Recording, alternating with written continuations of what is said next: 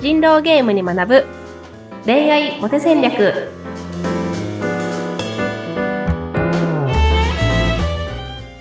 皆さんこんにちは恋愛コンサルタントの渡辺優香とインタビュアーのズッピーことズッシー秀次です。ゆうかさん、今週もよろしくお願いします。よろしくお願いしますはーい。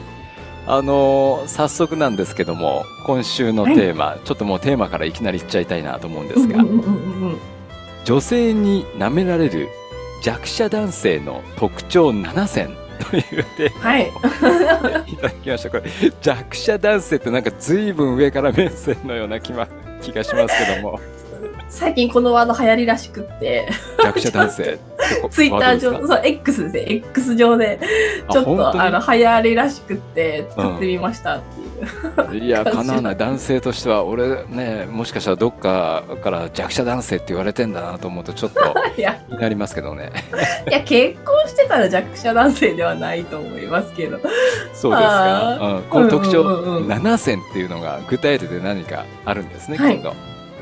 そうなのでちょっと7つをお伝えしたいなと思うんですけど興味あります。はお願いします。はい。 1つ目が話は聞き役、うんうん、2つ目がしっかり共感する、うんお店は必ず3つ目お店は必ず予約する、うんで4つ目相手が行きたいところを提案するあ、これが5もつう、目 うん、いそこまで一回止めましょうか。あもうい今の項目が全部弱者男性の特徴ってことなんですか。そうです。そっか、7つせっかくだから 全部聞きましょじゃあではい、えー、5個目、お金のかかる趣味がない。6つ目、誘われたら断、誘われたら断らない。うん6つ目、温厚でどんな時も機嫌が悪くならない。最後、アクアクセサリーを1個もつけていない。あれ、8個これ。う。あ、増えますね。うん。 8個でした。八個はい。 8選。はい、やば8い選なでした。これも全部私ズッピー当てはまってるような気がしますよこ れ絶対言われてるな弱者男性だっていや、別にいいんですよ。その結婚してたらそうであってほしいんですけどね。あそうなんだあ、あの結婚してからのシチュエーションとまたちょっと違ってくるっていうのもあるんですかあそうですね、その恋愛の、その、もう、初対面ぐらいの感じの時に、これだけだと弱者男性だって思われちゃうよっていうよそううなニュアンスです。なるほどで、この、例えば話は聞き役、しっかり共感する、お店は必ず予約、相手が行きたいところを提案するってこれ、うんあの、まあ、結婚相談所とかでも推奨行為なんですよ。あそうなんだうんだどっうてぞどう話ぞやはってくださ聞いき役が良さそうじゃないですか。ねえ普通そう思いますけどね一方的に話す人よりはってねそう、しっかり共感するのが良さそうだし、お店は予約するしそうだし、うん、うん、相手が行きたいところを提案するべきって感じじゃないですか。そうこれ全部正解に見えてきますけどねそうなんです。でもこれは私が言ってるのは、その、なんだろうな。0.11の人を10にするための行動っていうようなイメうんイメージで、結婚相談所が言ってるのは、なんだろう、0とかマイナスの人を1にするっていうイメージなんですよね。おおーはいななので、話が聞き役ができない人はちょっと今論外としてうん その話が聞き役はできるんだけど語った方がいい場面もあるよねとかうんそのしっかり共感するのも大事だけどこっちが共感させるのも大事だよねとかそんな感じでそのよりレベルの高い人を求めていく時に自分をより魅力的に見せるためにこれと反対のことをするシチュエーションもありますよねっていう感じで思ってもらえるといいかなってああ、そっかそっか。あ、じゃあこれを全否定ではない、ないわけですね。。そうそうそううそうそうそうそうそうそうそうですそううですん。話は聞き役うんがいい。うん話は聞き役だけはダメ。聞き役だけはダメ。あ、そういう考え そう方ね。そうそう。そううんうんだけではダメってことですね。なんです。そうなんです。そうなんです。え、女性にとってはやっぱそういう面では力強さを感じたいんですかね。なんか引っ張ってくれる的な。話は自分が多く喋る方が本当はいいんですよ。うーん。不思議ですよね。なんかよく話は7聞けとか言うじゃないですか。はいはいはい。でもそれって0を1にする考え方なんですよ。うん。うん。で、1を10というか、まあ、1をもっと魅力的に見せていくためには、はい。あ、この人の話ずっと聞いてたいって思わせるのってすごい大事なんですうね。ん。なんか、私の話をうんうんって聞いてくれる人はいっぱいいるわけですよ、その辺に。はい。いっぱいいるんですよ。でも、この人の話本当面白い、この人の話もっと聞いてたいって思う人って、あんまりいないじゃないですかうん。。うんそういう魅力的な話を自分ができるようになることがすごい大事だよねっていうのが、ここで多分、こここで言いたいことの一つうん。ですね。なるほどね。うん。はい。 なかなかスキルを上げていくのが難しそうですけどね。そうなんですよ。馬そう術なっんて大で変すでよ。すよね。 そうなんですよ。 ね。うん。そうなんです。そうなんです。でもなんかその、すごい相談所で言われることとか、なんか清潔感が大事とか、あの、話は聞き役が大事とか、お店は必ず予約して100点ですね、みたいな。でも、でもなぜかいい人と付き合えませんっていう人は、その、今100点になったんじゃなくて、マイナスがゼロになっただけだよっていうふうに思ってもらう方が、なんか自分の求めたいレベルのところに行く、そのヒントみたいなうん。うん。ことがあるかなと思っていて、はい。例えば話は聞き役って、なんだろうな、そればっかりされるとすごいね、喋る側も喋りづらいんですよ。うん。なんかそう思いませんズッピーさんもインタビューしようって言ってんのになんか全然喋ってくれない人とか いないですかゆいかさんはね、あの、振れば喋り続けてくれるからすげえ楽ですよ。そうなんですよ。そうですよね。そう、そうじゃない人いるじゃないですか。まあまあまあ、そうですよね。うん。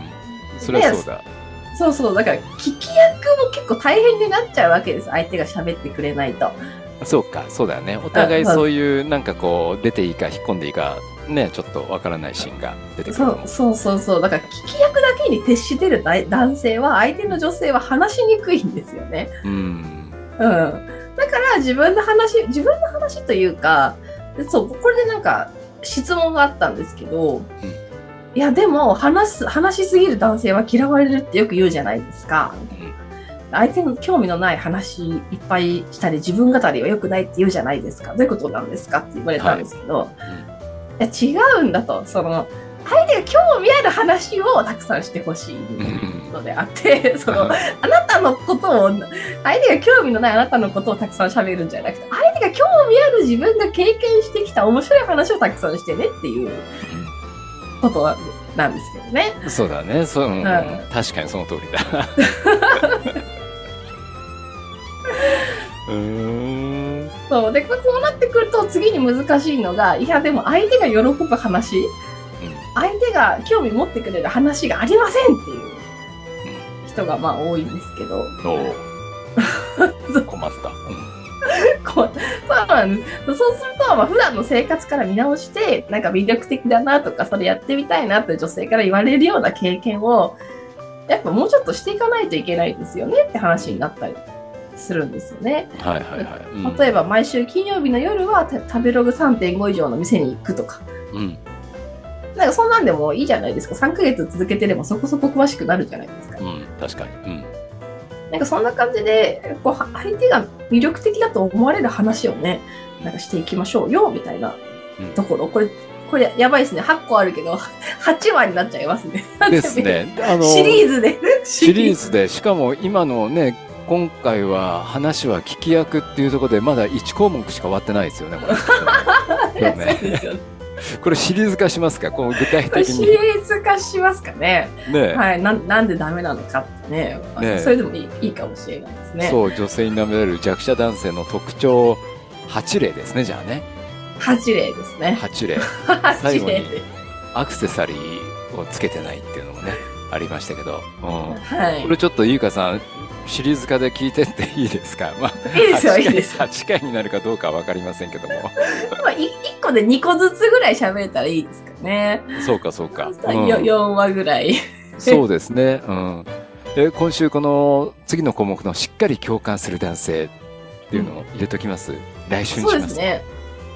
いや、言っちゃいましょうか。その、しっかり共感ができるのは大前提ですっていう話ですね、まずこれ。まず共そうだよ感がね。意味ないとか言ってないので、そのんしっかり共感ができるのは当たり前とした上で、あえて共感しない方がいいところもある。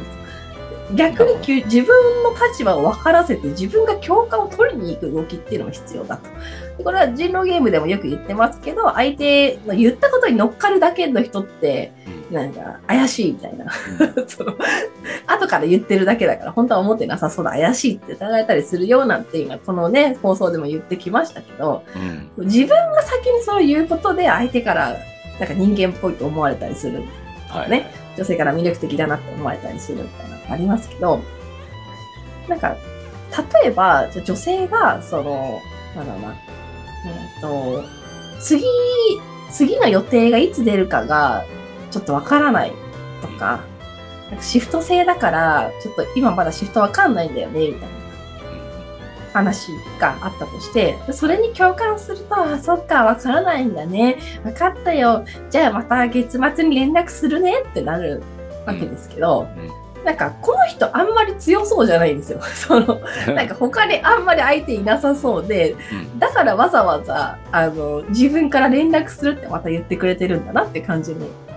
なるんですけど、うんでも、だからそういう形で下から行くような、お伺い立てるような感じの振る舞いだけだと、あんまり魅力的に見えづらいので、うんそれだったら、例えば、あ、そうなんだ、じゃあシフト出たら連絡してよって言って切っちゃう方が、その、モテる人っぽくは見えるうんし、もしくは、その、あらかじめ、だいたい火曜日と水曜日が休みなことが多いみたいなことを先に聞き出しておいて、じゃあ仮で何月何日にしようよ。シフト違ったら変え変えようっていう風に仮でっていうのを提案できるとか。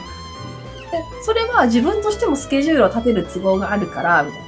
月末に予定を立てるんだとそこから2週間後になっちゃうから仮で先に決めておかないっていうこの自分の立場を分からせる提案ができる人ってすごい魅力的に見えるんですよねうんうん